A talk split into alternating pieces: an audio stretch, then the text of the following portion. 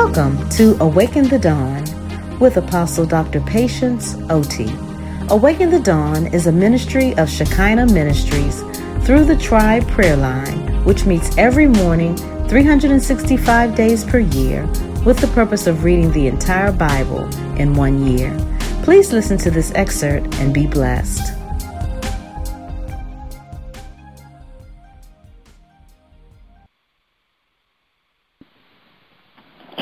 Today is Tuesday, August 4th. And we thank God for the reading of the Word. We are still reading our second Chronicles. And if you noticed, we went through a lot of kings. Some of them if we ask you to go and analyze it, you realize that many of them made mistakes. Somebody went to war without asking God, should he go or not? And even when the other king said, I don't have any fight with you, don't come. He disguised himself, he went. He was still killed. Today we are looking at kings who ruled for very few years, like 11 years. We are looking at kings that another nation will come, remove you from being a king and put another person to be a king. When you look at all these, you realize that underneath them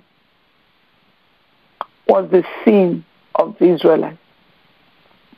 When a nation drifts away from God, you are breaking the hedge. And you're allowing the enemy to come in and have a field day. And the enemy can do anything they want to do. Can i tell you that as a child of god there's a hedge around you? Just for accepting jesus as your lord and savior there's a hedge of blood around you and you are the only one who can break the hedge. When you start living in sin, you are breaking up the hedge. You are allowing the enemy to walk in. Remember what happened to Job? That Satan even asked God, Could you bring down the hedge and let me go in? Let me go in and touch him and see I know the children of Eve, he's going to curse you to the face. That's why it's necessary. Even if you are living in a family and your spouse is not living the life, don't just take it careless, you know, and that's his business. If he wants, let him worship God. If he doesn't want, that's his business. No. Keep him lifted up in prayer. Confess his sins. Ask God to forgive.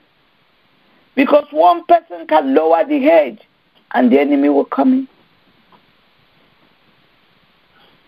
On the other hand, we also seen accounts of some kings who tried.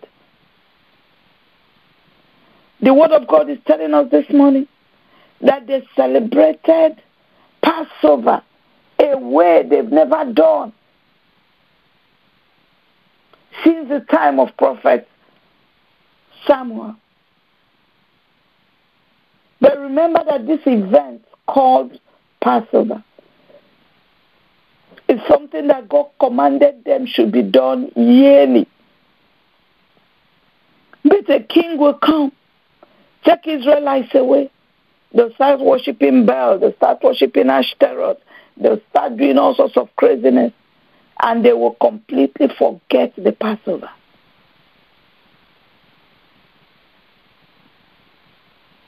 May the Lord help us to lay such a legacy that even our children's children will still worship the God of Israel.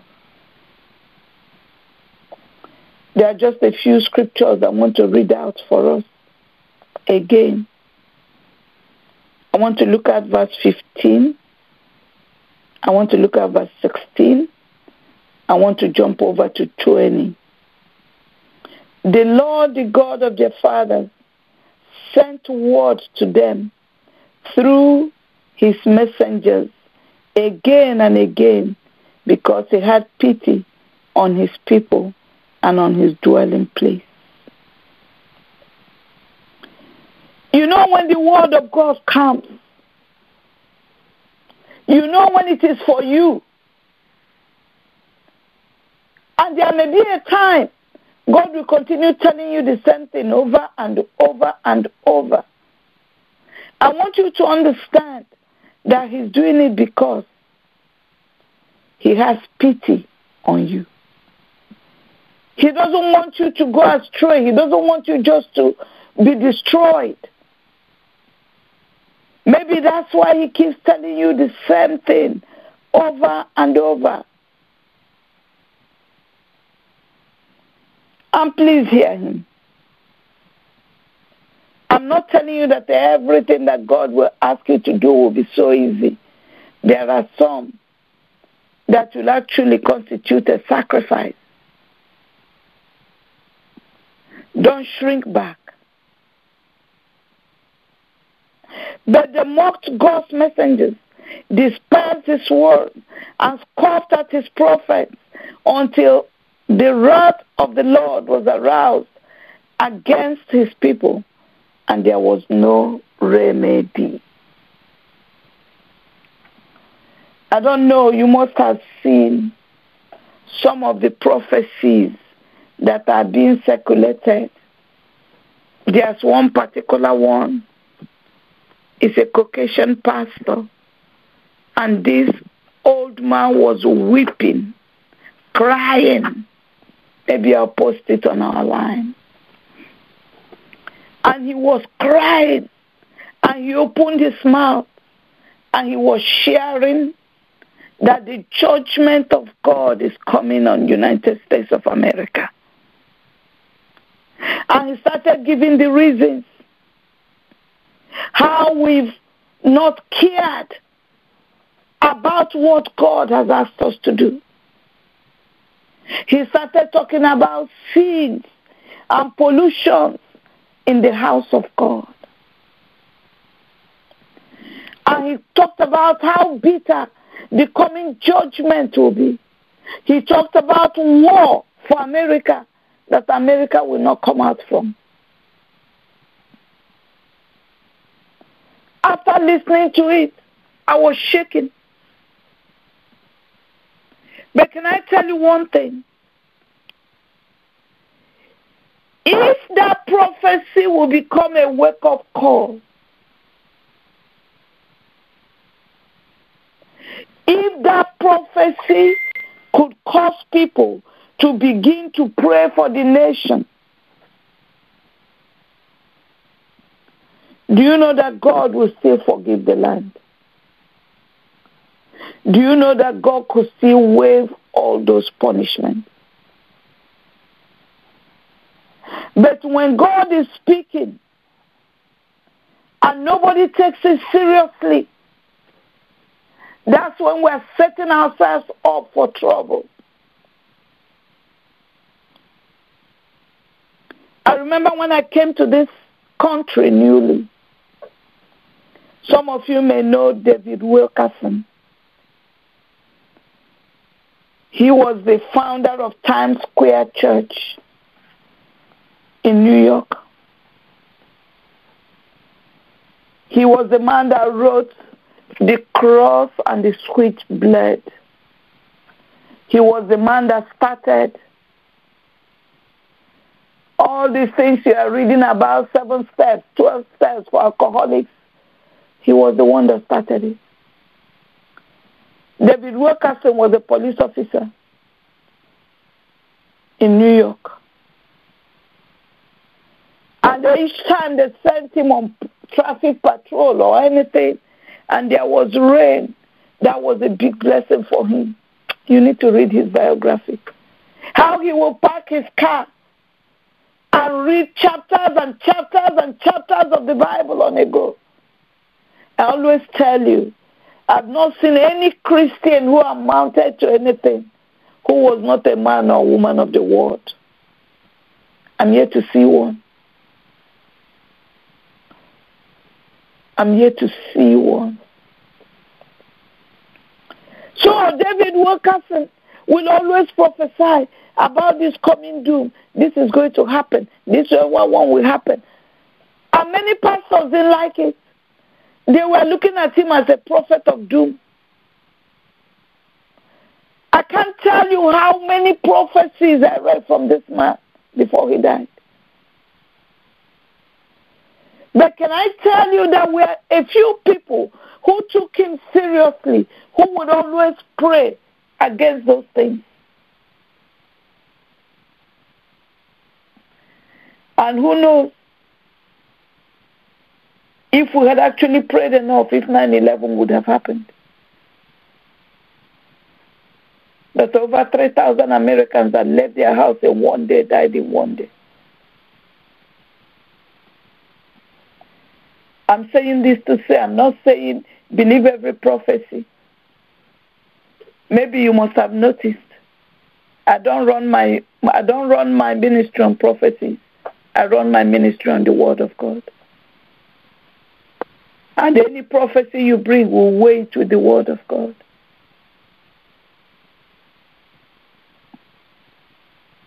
And when you are hearing that judgment is coming, begin to pray so that the God of heaven will wave it.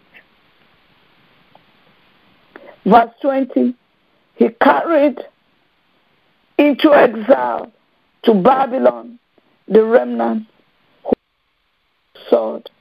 and they became servants to him and his sons until the kingdom of Persia came to power. The land enjoyed its Sabbath rest. All the time of desolation it rested until 70 years were completed in the fulfillment of the word of the Lord by Jeremiah. I want you to watch this. God could give some simple instruction, and the Israelites refused to do it that he told them every seven years, on the seventh year, don't plant, plant anything. Allow the land to lie fallow. I want the land to recover. And when you don't plant anything, I will cause the harvest of the previous year to be large enough for three years so that you will eat on that year of the harvest. You will eat the year you did not plant, and then you will eat on the year you are going to plant. That was the promise of God. But the Israelites did not even pay him any mind. And when Jeremiah was prophesying to them, he told them, when you be taken to go to the foreign countries, when you are going as captives, You'll be there for 70 years. And the same land you said, we will not allow to rest for one year. For every seven years they missed. They'll be there for 70 years and the land will rest.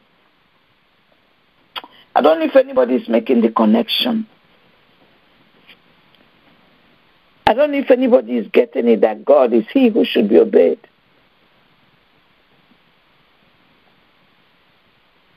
And when you refuse to obey, He could cause you to do it. The land had to rest for 70 long years instead of seven years.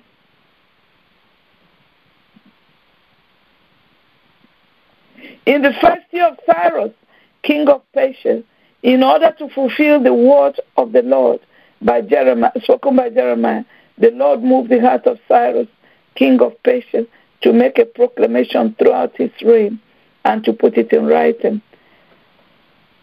This prophecy was made by Jeremiah, but remember it was also made by Isaiah. And when you read this prophecy, it makes absolutely no sense. When you be thinking that there's a king of Persia who will wake up and ask his slaves, his captives, I want you to go back. Go and build a temple in your place. I will supply you the wood. I'll give you everything you need. Tell me if it makes sense. But because God wanted this prophecy to be fulfilled, the book of Esther happened. It was because a Jewish woman became the first lady, unbeknown to the kingdom, what God was doing. Esther, an Israelite, became a, a queen, and Esther was the mother of Cyrus. What do I tell you this morning? When God speaks, no matter how impossible it looks, He has the power to bring it to come to pass. So we are going into a new book today. We are going into the first Corinthians. And when you hear first Corinthians, you just realize it's a letter that was written to the people in Corinth. And when you are looking for the authors, just look at verse 1. Said it was written by Apostle Paul, but he had an assistant in somebody called Sosthenes, who helped him in writing. Bible history said it was written around 55 to 57 AD.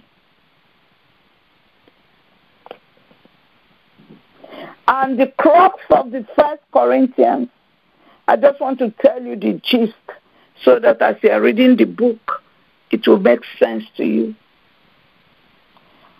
Paul had helped in founding the church in Corinth. When you read Acts of the Apostles, chapter 18, you will understand that it's true. But after the beginning of that church, after founding that church, he moved on. He moved on to other mission fields. And while he was in Ephesus, he heard that they were having serious problems in Corinth. So he sat down and wrote this long letter to the church in Corinth.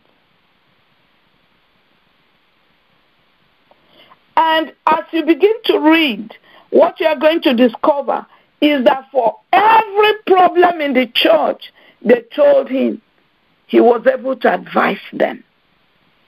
That's what we are reading. And can I tell you that not much has changed? That those things that happened in the church in Corinth is still happening in our church today. And there's nothing wrong in going to read this book of First Corinthians and asking ourselves, if this man, there's a sister I know who will always say that Paul is her mentor. If this man, Paul, took time to address those problems and told them what to do, we can glean, we can learn from them. We can actually take the examples he gave them. For instance, he told them in chapter 1 for those of them who were arguing who should lead the church, Paul told them that he be perfectly joined together in the same mind and in the same judgment. That's in verse 10. Let there be no division. Let there be unity. I'll come back and speak on that. There was a man in the church who was involved in an immoral relationship with his stepmother. Paul commanded, put away from among, put away from among yourselves that wicked person. You find that in chapter 5, verse 13. And there were members who were suing others to court. And in 1 Corinthians 6 9, he told them, Know ye not that the unrighteous shall not inherit the kingdom of God?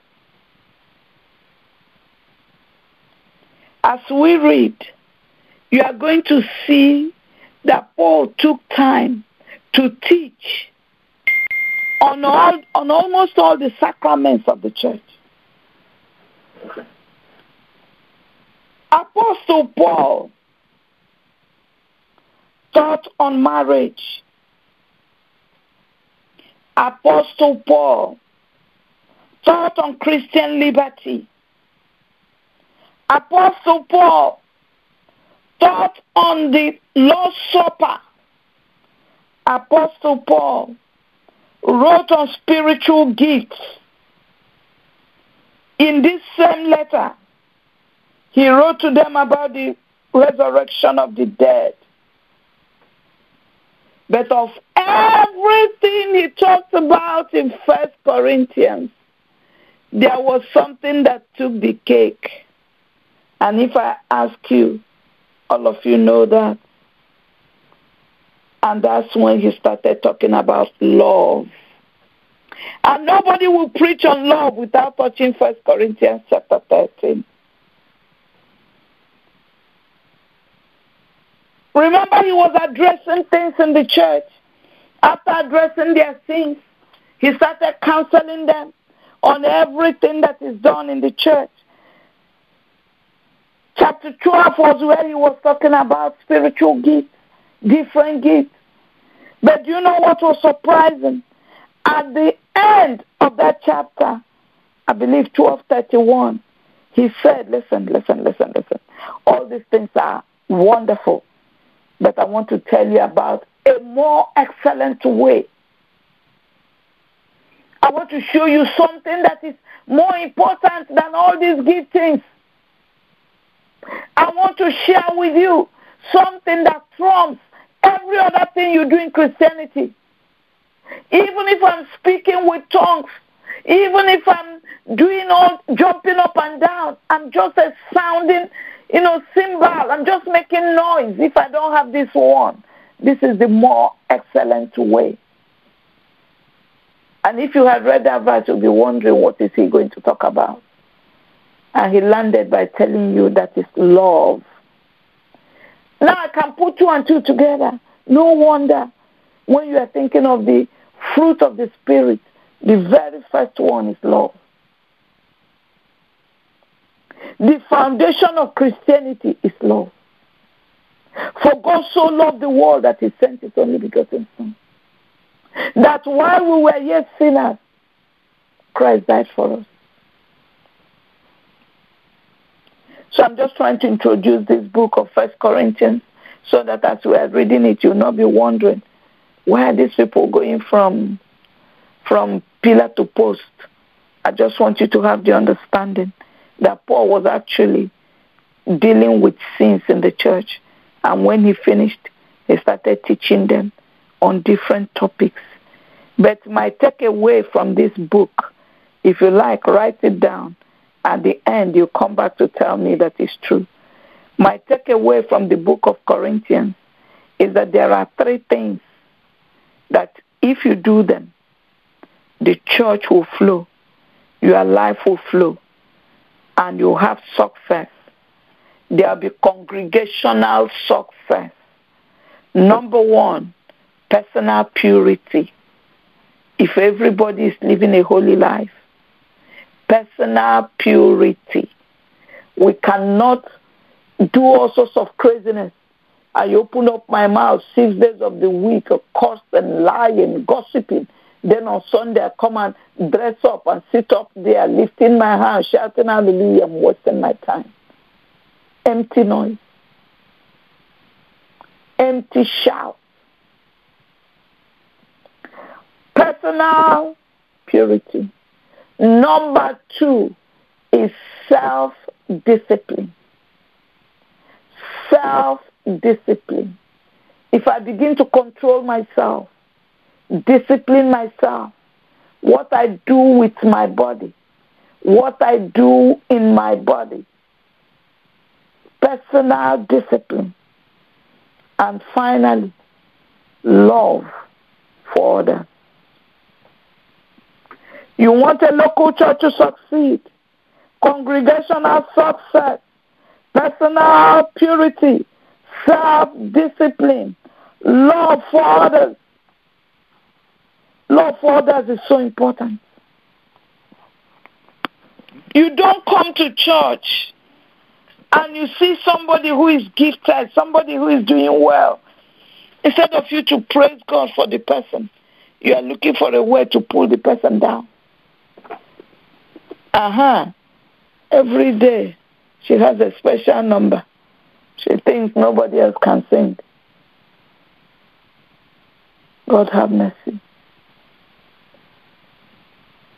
Chew on those things.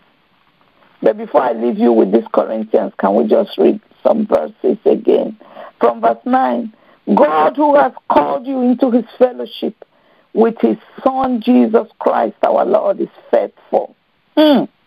I appeal to you, brothers, in the name of our Lord Jesus Christ, that all of you allow, agree with one another, so that there may be no divisions among you and that you may be perfectly united in mind and thought. That's what you need. I always preach that God is this bigger craft that is flying and rotating around us, and He's looking for a place to land. And He's just looking for a place where our hearts are one, unity, where we are together. Read your Psalm 133. That's where God dwells. That's where God is looking to pour out his blessing, where you are one. And we thank God for this psalm of David. The Lord is my light and my salvation. Whom shall I fear? You will recite it, jump around. And you hear there's COVID 19, you start shaking in your boots. Whom shall I fear? Elijah just prayed and fire came down from heaven. And a male woman sent, her a letter, sent him a letter. He started running and became depressed, became suicidal. Said, God, I'd rather die. This is too much. The Lord is the stronghold of my life. Of whom shall I be afraid? What are you afraid of? Those bills? the doctor's diagnosis. You know, last night, I felt like jumping out of my skin listening to four testimonies. When actually, in the morning, I had called for two testimonies and I said, let's take two testimonies this morning. And in the evening, we could take another two. I want you to listen. God didn't give us two, He gave us four testimonies. And none of those testimonies could be made light of. I'm not sure, but I believe the woman who testified is our sister Mercy Opala. At her age, to have fallen in the bathroom, and she's still sitting on the line and sharing testimony. I can't tell you how many people that thing has happened to. And they're not even here today. Another sister shared a testimony. Which maybe you don't even have a clue of what she was talking about.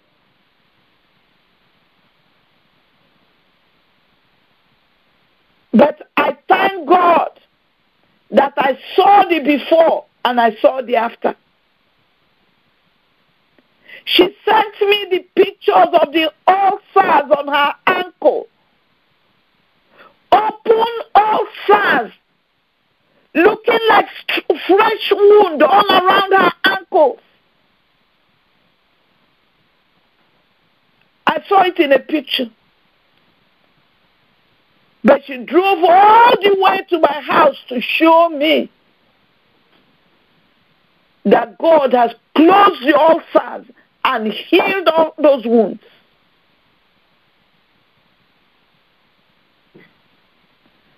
Some of you think we are here for a child's play. We gather every morning to try God.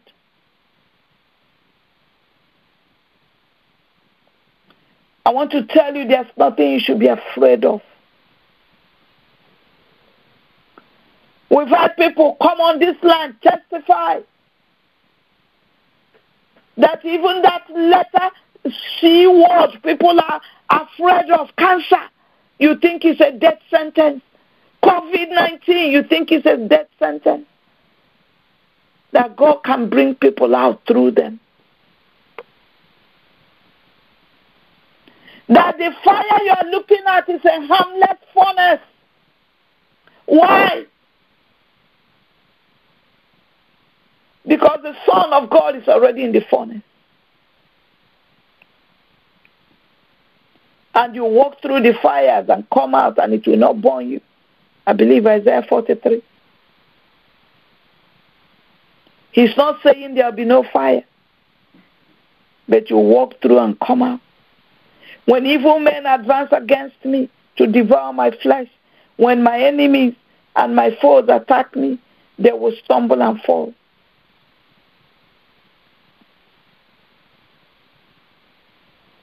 Please make God your salvation. Let him become your life. Allow this God of Israel to be your stronghold. He is more than able to take care of you. If a man curses his father or mother, his lamp will be snuffed out in pitch darkness.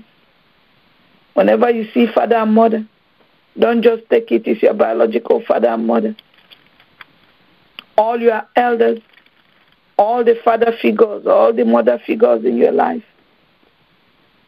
Honor them. Of the Ten Commandments, the only one that has a blessing attached to it is the one that said, Honor your father and your mother, that your days may be long on earth. And if you don't, your life will be snuffed out. Let's read this word, believe this word, walk in this word, and get the blessings that will come out of, come out of this word. Tomorrow we are going into one, one of my favorite books, the book of Ezra. And you are going to see how God will fulfill promises that he made to his people. Father, we thank you this morning. We appreciate you. Father, the more we read, the more we dig into your word, the more we discover that your word is here and amen. You asked the Israelites to leave the land fallow for one year. Every seven, uh, seven years they refused. But they had to be taken out and the land had to be left alone for 70 years. You made a promise many, many years. About 200 years later, it's about to be fulfilled in Israel. Because what you say you will do, you will do. Lord, we thank you for all this counsel that Paul gave to this local church in Corinth. And every one of us on this line belongs to a church.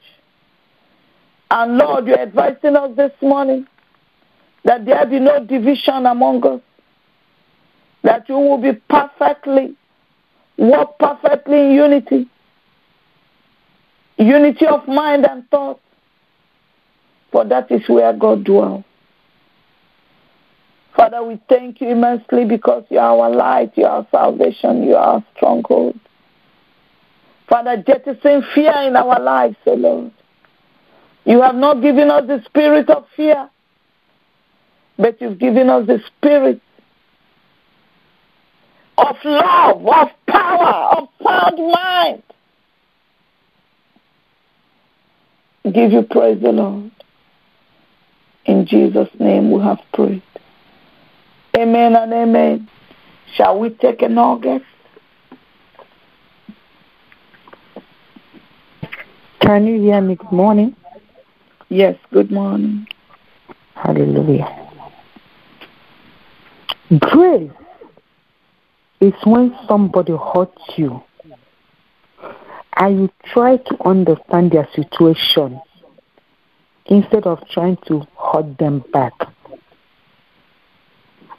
And the, this grace of God in your life will now begin to propel you forward from where you can notice a shift from stagnation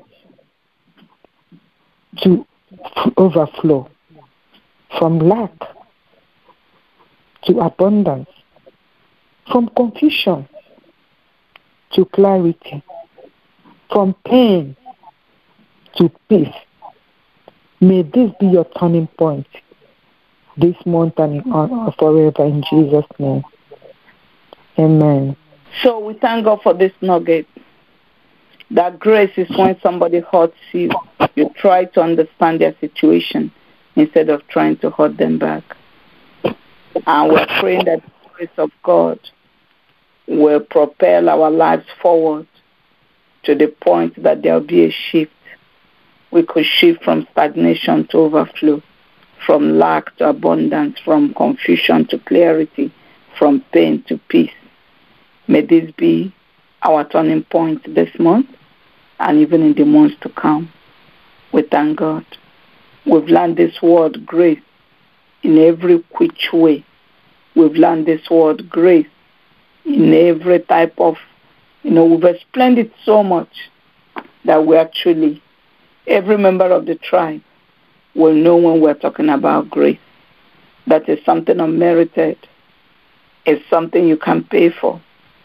It's something that will, th- will cause you to do things the other way. Because people will be wondering. Everybody's trying to get even.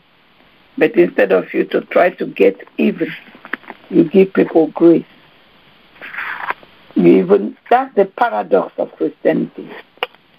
May the Lord help us not just to be hearers only, but doers of His word. Thank you, Evangelist Joy. Praise God. Hallelujah. God bless you. We've come to the end of today's episode. Thank you for listening.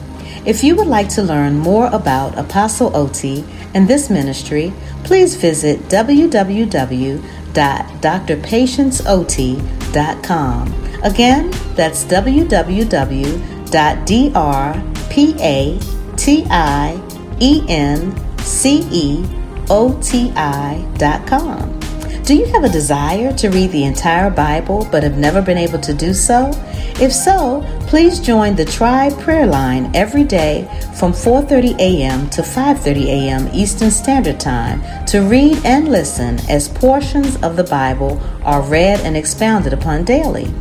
Call 515-604-9731, access code 582077. Again, that's 515 604 9731, access code 582077.